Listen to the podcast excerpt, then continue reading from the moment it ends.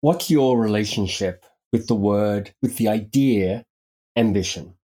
I mean, would you say that you were ambitious?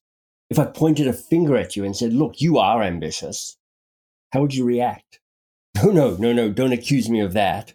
Or, yeah, yeah, for sure. Or perhaps maybe, maybe it just depends on what you mean by ambition. I feel I'm ambitious and also not ambitious. These two states coexist within me.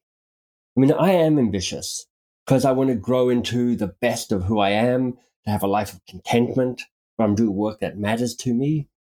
And I'm not ambitious because some of the let's call them status based trophies in I'm using that in kind of speech marks. Well, they just don't seem to matter to me as they once perhaps did. But you know, honestly, I'm always pretty irked when I hear people like me talking about how now they're above and beyond the petty ambitions of mere mortals. It kind of feels like a humble brag about, I don't know, I've achieved enlightenment. What's wrong with the rest of you? Because I realized that it's only by having chased and pursued and, and in some cases won some of those other trophies earlier on, striven for external validation and recognition. It's only by that have I started to appreciate what my bigger and perhaps more internally driven goals might be. Welcome to Two Pages with MBS. This is the podcast where brilliant people read the best two pages from a favorite book, a book that has moved them, a book that has shaped them. Let me introduce you to Shellye Archambeau. She is the author of Unapologetically Ambitious.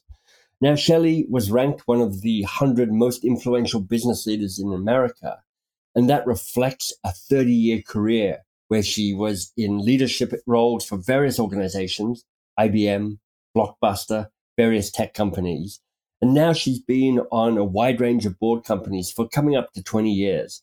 So she really understands ambition at the highest echelons of organizational life. But here's where that started. I'm just, uh, I'm a little black girl that grew up in the 1960s. Uh, who, in a world that was very racially charged, where half the people wanted civil rights and the other half didn't, learned very early that there were a lot of people that didn't think much would happen for her, and frankly, didn't even want much to happen for her. Now, Shellye had aspirations to the contrary, although they did start humble. All I wanted was to make enough money to keep my thermostat at 72 degrees in the wintertime. right, very simple. How much money do I have to make to keep my thermostat at 72? Because our house never went above 68. Now, that was a humble goal, but a goal nonetheless. And early on, Shellye started a path of setting and achieving such goals that eventually went beyond just her thermostat, at least her literal thermostat. Went to college and decided that I wanted to run a company because I enjoyed running clubs, etc. So I set my sights. But when I looked around, there weren't people that looked like me running companies, and especially not in tech, which was the industry I chose. That successful career unfolded, rising through IBM and then onto assorted senior roles. But what was it that took Shellye from a goal whose goal was just to keep her thermostat a little higher to leading in an industry that is not only notoriously difficult for women to rise to the most senior levels, but especially people of color? So, first of all, Shellye would probably point to her husband, and we'll talk about him in just a moment. But there was inner game work for her to do as well. Oh, gosh. The first thing is I needed to overcome imposter syndrome. Uh, and I say overcome it. I don't know that I ever actually overcame it. I just learned how to deal with it. Right. But especially early on, you know, I just felt, oh my gosh, one day they're going to figure it out. They're going to figure out that I'm not that smart, not that bright, mm. right? They're going to figure out that I don't know what I'm doing, right? That I don't belong here. I mean, all those things. And it can really hold you back and keep you from taking risks or putting your name forward or volunteering yeah. for the job, the opportunity, whatever it might be. So mm-hmm. that was probably the hardest for me was working through imposter syndrome. And you talked about the role of your husband Scotty and and helping nurture some of this. Well, was there something he was able to say or do, or just in how he was that allowed that to take root? Because it's it's no small thing. No, it's no small thing at all. And honestly, he was my cheerleader. Mm. He really was. He was the one that was like, Shellye, you can do anything right? You can do anything. And when I come back and say, "Oh my god, I don't know if I can do this," the whole bit, he'd Yeah. be the one to say, "Of course you can. Look what you've done so far." I mean, he was like he was unwavering in Yeah. his just ultimate support, no matter what doubts or fears that I had. And I talk about it because over time, other people became my cheerleaders too. And I think it's really important in life to have cheerleaders around you because life is really hard. People don't Yeah. talk about that part, but it really is hard. So where do you where do you find those cheerleaders? Because not all of us have a Scotty in our life, um, and not all of us have cheerleaders in our life. And I'm wondering, do you just get lucky, or is there a way that you can find and nurture support around you, that people who see you and hear you and say, "I can see bigger things for you." Yes, I think you can nurture it. And I think that's how I have other cheerleaders beyond, you know, Mm. Scotty. When people pay you a compliment, Yeah, right? When they give you support, many of us don't accept it. And what I mean by Right. don't accept it is we say, oh, no, not really. Or, you know, just your kid. I mean, we brush it aside. Yeah, Right. yeah. Because many times we're just a little embarrassed that, you know, you're, right. you're putting me in the spotlight. But what I'll tell you is those people who pay compliments, who actually give you encouragement and the whole bit, Mm. don't push them aside. When they do it, take the breath and say, thank you. yeah, Thank you. And say, you know, I really appreciate it because sometimes this is really hard. you know, you have to be, what I find is you have to be vulnerable in order to let people in. And if Mm, they feel like you've let them in, then they'll continue to support you. And the other way to get cheerleaders is become a cheerleader yourself. I love that. Yeah. Right? Tell, hey, Michael, you did a fantastic job at that, right? You, you went thank you, Shellye. That is true. right. And then later on, if you see me do something, you might take the time. You know, Shellye's always supporting me. Let me support her. So Right. there are multiple ways, but Yeah. you know, giving is a great way of getting Yeah. support and getting help. Yeah. You talk about nurturing vulnerability. And of course, there's always this interesting tension between ambition and vulnerability. Here's a hypothesis, and I, I don't know you, so I'm just making it up, Shellye, but I imagine being a woman of color holding ambitions like this. Actually, uh, you know, you're putting on armor rather than increasing vulnerability because there's you got a code shift, you got a code switch, you got to play all sorts of games, you got to not show vulnerability because that's a, a more easily exploitable thing from people who hold power and hold influence. How did you how do you balance that that tension between actually t- to succeed when there there aren't people who look like you or sound like you in those roles? You need to be a certain way, but also great leadership has a degree of vulnerability in it as well. Yes, and you know, you raise an excellent point because you're right. As I was coming up, especially early in my career, it was all about the armor. It was Right. all about the armor, right? Unless I was really close to you, right? Then you actually got to, if you will, know the the, the real me, etc. Um, but what I learned is people found me intimidating, Mm. and it's like, really, me? um, but that was because of this, this armor of you know not letting people in, and if you don't Mm. really let them in, then they don't really get to know you. Yeah. And the bottom line is, people, you know, people want to work with people they actually like. Yeah. So it's not a matter of trying to, you know, work too hard to be liked. That's not what I mean. But if you don't give them a chance to actually get to know you, right, then it's hard for that to happen. Yeah. So you have to take the risk. And, and what I've learned is, you know, vulnerability and ambition go hand in hand. It's really hard to achieve your aspirations if you aren't ever vulnerable Mm. because back to the point of people don't really get to know you. And if they don't really get to know you, then it's hard for them to become real supporters of Right. you, right? Right. All, all those things go hand in hand. So I had to learn that and learn how to be vulnerable. And trust me, there's different levels, right? And I would say even, you know, well into being a CEO, right? I was more vulnerable, but I had to Mhm. really work on it by Yeah. opening up, right? Who who I am. And it's not comfortable at times but it pays big dividends. And Mhm. so now I feel very open, very transparent, you know, very, all those things. Right. Um, and that's come with the confidence. Was there a person that role modeled a way of vulnerability that worked for you? You know, that's a really good question. I would say there were a, a few people. Um, one later in life was probably a man by the name of Bill Campbell. Mm, famous. Yeah. yeah, he was a right Silicon Valley icon, and I was fortunate that he was actually a mentor of mine. Beautiful. And Bill believed in love. Mm. I mean, really look at it, okay? He really did. So when he saw you, forget being politically correct and the whole bit. It was a big bear hug. It was, you know, he's talking. First thing he always talked about was family and personal, and he'd share his too. You know, daughter played Right. soccer. He was coaching, and it was like, wow, if this big, you know, bear of a man, right, who was able to achieve and do all these things, can be just Mm. as open, right, and, and vulnerable and warm, etc., then this Mhm. can be done. This can be done. It feels to me that when you're a leader in an organization, uh, certainly as a CEO of a big company, but even when you're just managing a team and you're a mid level manager, you've got this tension between I am trying to show love and I got to get stuff done and I've got to make decisions about people in terms of their capacity and what they're doing, not just in terms of their humanity. Um, uh, I'm wondering how you find that balance Mm. particularly when you're senior, Shellye, because you know when you lead a company of some thousands of people, you can't love all of them. you don't even know all of them. You're like you're you're seeing them as human capital rather than human beings. Uh, How do you navigate that?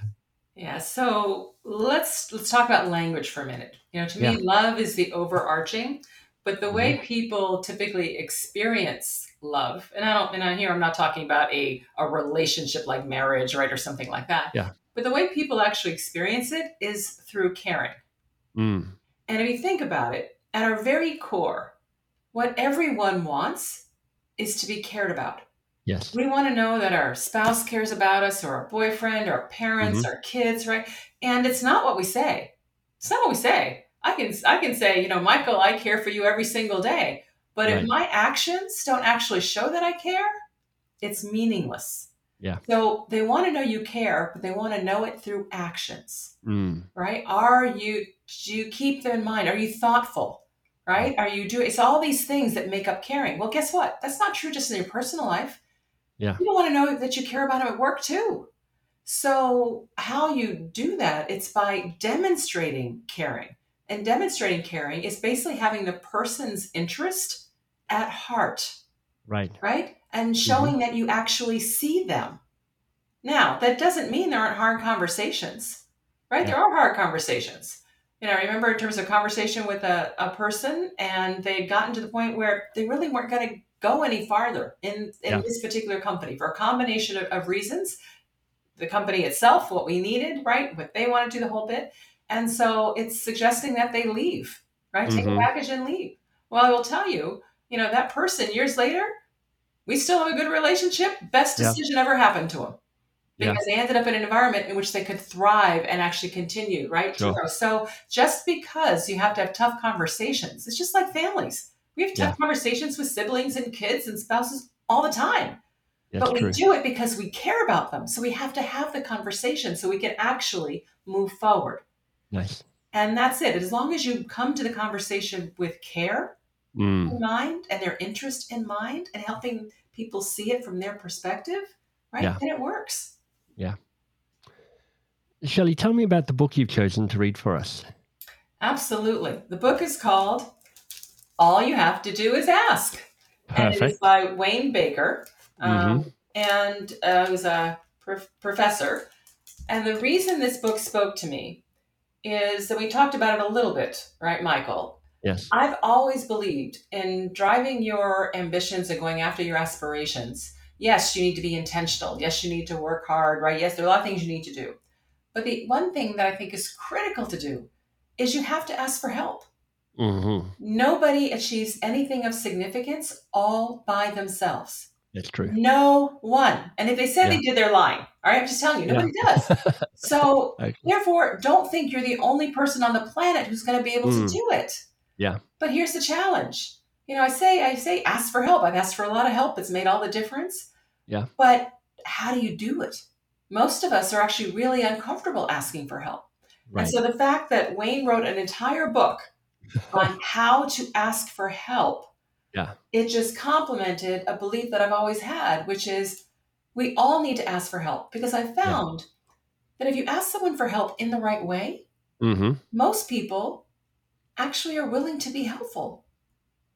Right? That's right. So, anyway, that's why this book I found to be very special because it's tactable, tactical, tangible examples, advice. Yeah. Here's how you do it. How, when did it come into your life? I mean, how did you discover it?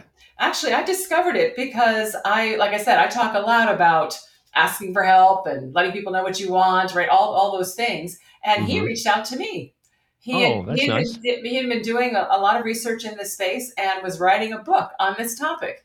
And so he was like, hey, you know, I'm writing a book on this topic. And so he sent it to me. And so I read. I said, absolutely, this is terrific. Anyway, Perfect. so that's how this came into my life. And it's something that I share. Yeah, because it's relatively new. It's a couple of years old. So is. um, I'm delighted you're bringing it to us. Um, and how did you choose what two pages to read from? Oh, that was the hardest part. Um, let me tell you, I, I scanned like two pages, two pages. Well, the way I did it was I looked at, okay, let me pull out at least a couple of key um, themes and even a couple of key messages that just in two pages people should be able to get. And then it them that, hey, there's actually more in here, right? If you look for it.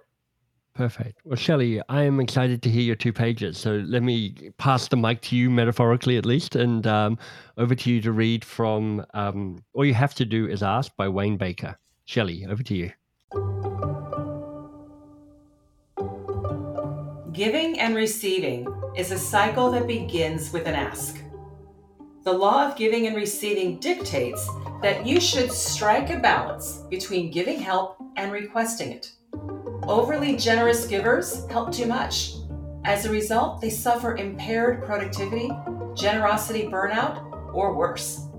Selfish takers frequently ask but neglect the obligation to help, and their reputation suffers. Lone wolves are the worst off. They don't participate in the cycle of giving and receiving at all. Those who are well regarded and the most productive freely help others and also freely ask for help when they need it. These giver requesters are esteemed for their generosity and get the inflow of resources they need to achieve superior performance. Asking for what we need doesn't come easily for most of us. Asking is a behavior that must be learned. It requires three steps determining your goals and needs, translating needs into well formulated requests, and figuring out whom and how to ask. You can use one or all three of these methods to determine your goals and needs quick start, goal setting, and visioning. Once you've identified your needs, use SMART specific, meaningful, and action oriented, realistic, and time bound criteria to translate those needs into effective requests. Figuring out who to ask requires you to know who knows what and who knows who. When you don't, you can consult directories, profiles, or bios and reach out to a dormant tie or try to find secondary contacts to help you. Finally, you can broadcast your requests to groups, either in person or via social media and social networking sites. And remember that rejection is just an opinion, and opinions change. In other words, you can find ways to turn a no into a yes. I love it. Thank you, Shellye. You know, one of my favorite sayings is an adult to adult relationship Mhm. is being able to ask for what you want, knowing that the answer may be no. So it feels like you're you're bringing that. Um, you know, in that in those two pages, Shellye, what what's the kernel of truth there for you? The kernel of truth is that it goes back to giving and receiving. Mm. If you want help from others, you need to give it. hmm right? It is an act. It is a two-way, two-way street, and it's not a quid pro quo. It's not a okay, Michael, I'll do this for you, but then you better do something for me. That's that's not giving and receiving. That's a deal, right? What you Mhm. just made is an agreement, right? Yeah. Very different. Giving is to give freely, so that you can later ask freely, Mm. right? And then so that's one, and two. This is hard. It's hard to ask Mhm. for help, right? Mm-hmm. That's being vulnerable or showing that you don't know everything or whatever Right. it might be. And so he acknowledges, hey, it's hard, but there are ways to do it that can be comfortable. What's the boldest ask you've made? well, the boldest ask I made is I was interviewing for a job and to be the chief marketing officer and EVP of sales at this company. And I was living in Dallas, and the company was based in Silicon Valley. Mm-hmm. And I could tell they were getting close. They were making me the offer. We're starting to negotiate the offer. Okay, great. We've got it all negotiated. They're going to move me and my family, the whole bit. Yeah. And then I said, one of the objectives the CEO has is for me to hit the ground running fast. We need to make a fast change, fast growth, fast blah, blah. So the best way to, for me to be the most effective is for the company to hire my current assistant. Oh, nice. Because she knows me, she knows all about me. I'll be right, ready to go, da da da. da. She lives in Dallas too, and so does her family. Right. So I want you to hire her and move her and her family to Silicon Valley. Wow. That's that great. was my boldest ask. that is a bold ask. Shellye, it feels like you know in the in the pages you read, there are there are these different elements to it. One is knowing what you want. One is making the request. But the th- the third is knowing of whom to ask to, to make the request. And it feels to me that there's a degree of short term pain, which is like having the courage to make the make the ask. But actually, in some ways, the bigger things to try and figure out are first of all, what do you want? And Mhm. secondly, who do I ask? Mhm. Let me start with the, the, the final piece first. How do you nurture your ecosystem so you've got the right people to ask? How do you figure out who, who to make the request of? well, you know, you don't always have that. You don't always have within your network the right person to ask. So let Hmm, me let me give you. Can I give you an example? please. when I, I took over a very troubled company called Zaplet at the time, it became MetricStream. And we needed to find what they were selling, nobody was buying. So we had to Right. find a new value proposition. Right. So I was trying to find a problem in the market that the technology we had could solve. Okay, how do you do that? I mean, it's a big issue. And I've got a Right. company that's burning money, so time's a ticking. Right. Um, so I started, I didn't know who to ask. So I asked everybody. I Right. went and said to my board members, I said, I'm trying to find a problem to solve, right? What do you see Mhm. happening in the business? And then they give me their thoughts. But here's the key. Then I went, then I said, who else do you think I should Right. talk to? And then they would, because most people want to be helpful. So they'll give you Mhm. somebody, right? Well, now you're in their network. And then Right. you continue to do the same thing. You talk to them. Well, who else do you think I should? Anyway, so as a result, I've ultimately got to a guy by the name of Roger McNamee. You may know that name too. He's a I do. luminary in Silicon Valley, Yes. um, very forward thinking. He's the one who first talked to me about the issue of risk and compliance management. right. And I was like, oh, okay. And then I dug into that and did some more. But if I had just relied on who I knew, I might Yeah. not have gotten there. So it Okay. doesn't matter that you don't have your immediate network. So here's a question How do you nurture the shamelessness to keep asking for help like that? And like, I'm quite big on shamelessness because I feel like I'm like, I'm shameless about asking for stuff. I'm like, you know, I've got nothing to lose here. All all I'm going to get, if the worst I get is a no, I'm pretty much the same person and I'm in the same position I'm already am. Right. I'm wondering how you build up that capacity to keep asking when people go, I don't know, don't know an answer, don't want to talk to you. And how do you keep going after the first sting of rejection? Well, here's the key: you don't have to stick with the same people. All right. So I, I mean, I'm, I don't badger people. So I mean, people are Right. like, I don't know, I can't figure out how to help you. Okay, you move on. Um, and- or Mhm. at least you try to get the answer. So I understand you don't know, but is there Mhm. anyone that you are familiar with that you think Hmm, might have a better perspective? And see, most people want to appear intelligent, yeah. Right? And therefore, they're going to try to give you something if you if you ask them in a way in which Like you're tying it to there, right? So the way you do it is you compliment them. Michael, you know so much about this business of podcasts. Yeah. You know, Yeah. I really appreciate. Can you think of someone in this industry that you know that I might talk to to just get blah blah blah? Now, if you tell me no, what you've just done is you've just diminished, right, my view of you. So you're not going to say no. It's true. And I have a particularly fragile male ego, so I'm particularly susceptible to, to this sort of stuff. I'm like, I'm desperate to appear smart in front of Shellye, so I'll, I'll say anything at this stage. Um, is there, there there's so there is there is that ability to kind of keep moving and keep asking.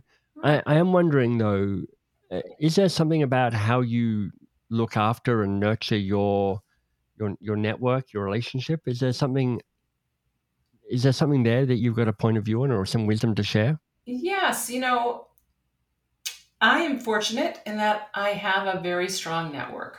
Yeah. Um, but it doesn't just happen. You know, because first you have to define what a network is. I'm not talking about the number of contacts in my phone, right? Right. To me, that's that's not a network. To me, a network are the people around you who will do something for you when it's not convenient, Mm hmm That's nice. right? Yeah. To me, that's a real network. Yeah. Now, to build that, it means you have to have a relationship. You Mm, have a relationship because otherwise, why would I do something for you when it's not convenient? Right. Um, so building relationships are something you have to nurture and work on. Yeah. Right?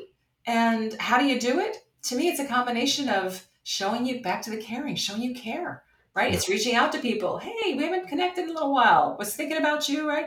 I'll send people articles. You know, read Yeah. something that might say, you know, this made me think of you, right? Blah blah blah. You send it off. Um, I do communications. I'll do reach out. I do invitations, you know, to events and to things that are going on. I mean, I um, it's all about showing you you care, and I genuinely do. The good news for me is I genuinely like people, so That's helpful. it is Yeah. I think probably probably my problem is I don't like people enough. Maybe, maybe that's it. I mean, that's another story. Um, Shellye, what about the other part of the equation? So we've got knowing who to ask, we've got making the ask, but the, the start of that year is that you have to figure out what you want. You know, what's what what's at the heart of the request? Because if you if you ask for the wrong thing or you ask for trivial things, you're using up relationship equity. Um, is there a process you've got for figuring out what's the request you want to make? You know, the way I've approached just about everything in life, Michael, is I'm very goal oriented. Mm, So it's always a matter of okay, what is it I'm trying to, and then fill in the blank, to do, to create, to achieve, right? Something. And then I say, okay, so what has to be true for that to happen? right. All right. So, for instance, we'll go back to the CEO problem. We need to save this company. All right. Um, what's the, what what needs to be true? I need to have a product that people want to buy. Right. Yeah. So, how does that happen? What has to be true for that to happen? Well, to have a product people want to buy, I've got to be solving a real problem, right? And in fact, so you ask yourself questions. What Mhm. has to be true, right? In order to achieve what you want to achieve. And then how do I make it true?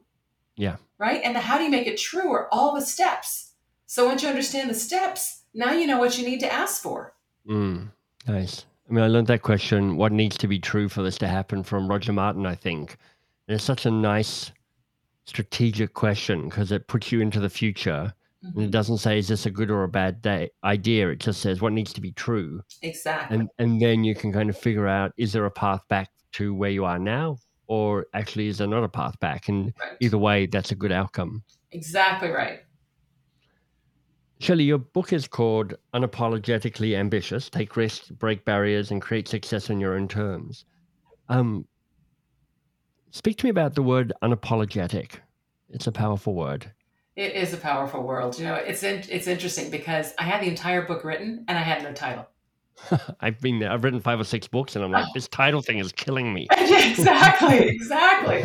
I was like, okay. Um, I knew I wanted the word ambition or ambitious or something in it because too many Yeah. times in my career, and I know the career of others, you know, people are told they're ambitious and it's not meant as a compliment, Right. which to me is ridiculous. Because all ambition means is there's something that you are striving for to achieve in Yeah. the future. Everybody should have something they're trying to achieve. So at any rate, so I knew that, but I couldn't figure. I couldn't just call it ambition. Um, right. and then I was having a conversation with a group of friends, all women, and we got into this whole thing about apologizing. And I said, Right. you know, I believe women are raised from birth to apologize. I mean, my husband would step on my foot and I'd say, I'm sorry. He didn't. I did. Why? Because my foot's in the way, right? That's Mhm. ridiculous. It was just, it's just like this knee jerk reaction. And I remember telling him, I was like, you know, babe, you never apologize. and he's like, what are you talking about? I apologize all the time. I'm like, no, you don't. Right? And we went back and forth. And I said, listen, count when you've apologized. He said, Right. Shellye, I apologize every time I do something intentionally wrong. Right. What Uh-huh. is that definition? Intentionally wrong. Right. Whereas right. I apologize just to make people feel better, right? I, Right. It had nothing to do with me. So it's like, Yeah. whoa. And we were talking about it. I said, you know, we've got to stop apologizing because everybody thinks we really are sorry for everything that happens and we're responsible. And Right. that's when I, that's when it hit me. I'm like, you know what? That's it. Ap- unapologetically ambitious, right? We all deserve to be ambitious, and no Mm. one should have to apologize for it. what do you see people apologizing for in term when they're when they're dancing with their own ambition? Oh my goodness. Apologize for a lot of things. I see Mm. people apologizing for who they are, which is the Mhm. one that really bothers me. And when I say who they are, I mean if they might have like an accent or might come from a different place, whatever they say, oh, apologies for my accent or apologies for this or apologies. It's like, no, that's who you are. It's made you who you are. It's gotten Yeah. you to this point, right? Do not apologize for who you are. Um, and then two, I see people apologizing for things that happen that aren't even in their control, right? Right. Or for their behavior. Uh, you know, I'm I'm sorry for this or I'm sorry for that. I'm sorry for. And when you say it too much, it diminishes you. It makes Mm. you feel like what you're saying is, I don't belong and I'm sorry for standing here, right? And that's not what they mean. So you know, this apologizing thing, we need to figure out different ways, especially for women, because like I said, we're almost raised to do this. For sure. Um, but we've got to figure out different ways to communicate. But it's okay to make mistakes. It is Yeah. okay for you to step forward. It's okay for you to raise your hand. Right? I'm sorry, I just have a comment. No, don't say you're sorry because you have a comment. Of course, if you move across the border up north to Canada, where I'm where I'm based, it, we all apologize for everything all the time as well. It's one of our national characteristics. So th- there's that. Uh, you know, Shellye, one of the in your subtitle, you talk about creating success on your own terms, and one of the challenges with ambition is climbing the wrong mountain. You know, it's like you, that saying, "I got to the top of the ladder, and it wasn't the ladder I wanted to climb," but you become ambitious for other people's definitions of success rather than your own definition and your own terms. How do you untangle what's expected or hoped for you? And how do you find what really matters to you? Yeah, no, you know what? This is such a deep question uh, because I think it's at the heart of a lot of this.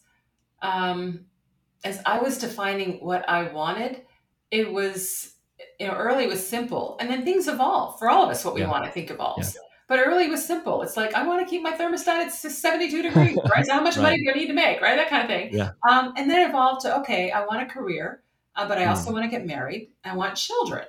Yeah. Okay, so then those became right goals that I had. And then as you have killed children and things, okay, I want my children to grow up to be independent and confident and caring people, right? I mean, so I think Mm, what what you want evolves, but what I try to tell people is think about it at the most basic level. right. I think that is the most basic level. Because if you define it at the basic level, then there might be different ways to actually achieve it. Yeah. Versus if you just hold off at a very high level, okay, it's this. Um, well, the this can change in time. If you're always going after it, but you don't Mm. have the foundation underneath you, you're right. You end up at the top of a ladder, but there's nobody holding the bottom. Right. um, so that's that's what I encourage people to do. Just think basic, basics. What do you want? And and and when you say basics, you mean just kind of big foundational blocks like I do want kids or I don't want kids, or Yeah. something more specific than that? Yeah, or it can also be, you know, for instance, as I evolved through, right? I I wanted to be able to positively impact people, Mm, right? I consider that kind of a basic thing. Um, Right. You know, everybody said what they want. I've never been driven. I'm not a mercenary, so I've never been driven by the biggest dollar. Right? Right. Some people are. What's most important to them is their what their bank statement, right, or investment portfolio says, right? That's that's the most important what they're driving to. So figure out what's really important to you, and it's Mm. okay if that's what it is. I mean, we're all driven Yeah. differently, so it's not a. I'm not you know downplaying people, but figure out what it really is for you, right. so that at the end of the day, no matter what happens, because trust me, there can be things times when things go great, and there can be times when things just are terrible Right. right? But if you don't have that foundation, it's really hard to keep bouncing back. What's the price you pay for ambition? One is being vulnerable. I talked about that Mhm. because you have to be vulnerable in order to get it. So if you're vulnerable, then you know price, one of the prices you pay is you know you're kind of open to attack in some ways, right? Things have all that stuff. So that that's Yeah. one price you pay. Um, another price you pay is making hard choices. Mm, right? Notice I don't say sacrifices. I cannot Yeah. stand that term sacrifice. Um, I feel a sacrifice is something you do completely for someone else. You know, I sacrificed myself for you. And when mm, you do that, I believe you put way too much pressure on the person that you sacrificed for because they can Right. never be thankful enough or grateful enough or appreciative Right. enough because all that you did for them, right? No, no, no. You own the choices, you own the decisions. And a lot of times they're hard, but you have to own them. So Yes. I see that as another price you pay. No, I've just read. Uh, I had a chance to pre-read Susan uh, Susan Cain's new book called Bittersweet, Yes. and one of the things I like about it is it's reoriented me to the word sacrifice because the etymology of that is to make sacred, and I hadn't thought of that before. But that this is an act that in the act I'm making something sacred between us, Mhm. and I'm now thinking about sacrifice in a in a new and different way. Um, Shellye, this has been such a lovely conversation. Thank you. Um, as a final question, what needs to be said that hasn't yet been said in this conversation between you and me? Oh my goodness.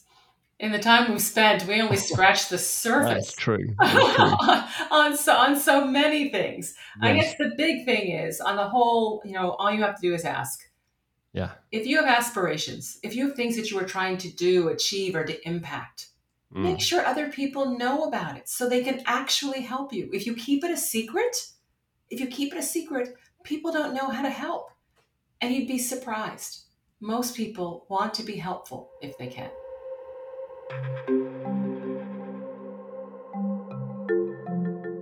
One thing this conversation has prompted for me is the question of how do I balance vulnerability and ambition?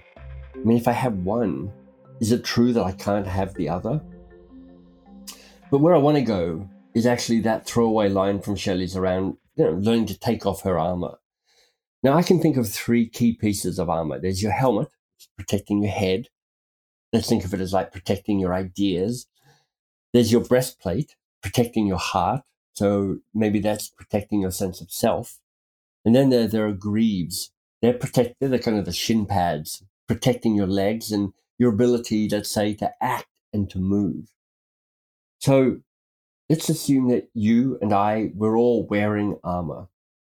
Which of that armor is actually helpful for you right now? What's helpful to protect? And here, of course, is the question I'm really wrestling with. Which piece might it be time to remove? to become more open and vulnerable, more open, say, to sharing your ideas or testing your ideas out in public or kind of showing them into the sunlight, more vulnerable, more courageous, perhaps around collaborating with others. You know, one of the great challenges to a sense of self is meeting other people and interacting with other people. Or maybe there's something about taking some risk, being more vulnerable, more open around what do you do? What do you experiment? What do you test? How do you run small experiments to see what might work? If you enjoyed my conversation with Shellye, I've got a couple of other interviews to suggest from the two pages series you might enjoy. Arthur Brooks, he put a book out start of the year called From Strength to Strength, and it's really about, and this is the name of our interview, in search of purpose. How do you find that, particularly if you're in that second half of your life, like I am? So, welcome. Um, and then my friend Liz Wiseman, my interview with her is called How to Thrive. Um, she's got a great new book called Impact Players. And it's really about what does it take to be one of those people who's really making a difference in the work and in the life that you have. If you'd like more of Shellye, well, then you can definitely check her out at her website. And we'll put this in the notes, of course. But her website is Shellye Archambeau. All of those words are slightly tricky to spell, so I'll spell them for you S H E L L Y E that's not the usual order. Y E S H E L L Y E A R C H A M B E A U. Shellye Archambeau. Thank you for listening. We really appreciate it. Thank you for giving it some love. We've got quite a lot of uh, reviews now, which is so nice to see and so appreciated. If you're willing to give us a score on the platform on which you listen, some stars or some nice words, appreciate that. The podcast grows by word of mouth. So if this interview struck a chord for you and you're thinking, hey, that person in my life should know about it, passing that interview on with your recommendation means a great deal. So thank you for that. You're awesome and you're doing great.